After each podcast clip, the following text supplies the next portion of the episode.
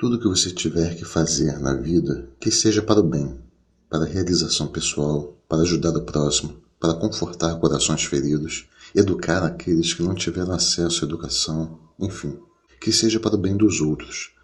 Dê informações, compartilhe seus conhecimentos, estenda a mão para aqueles que precisam, que saiam palavras abençoadoras dos teus lábios, que o bem esteja em você, mas não fique apenas em você que isso seja compartilhado com as pessoas.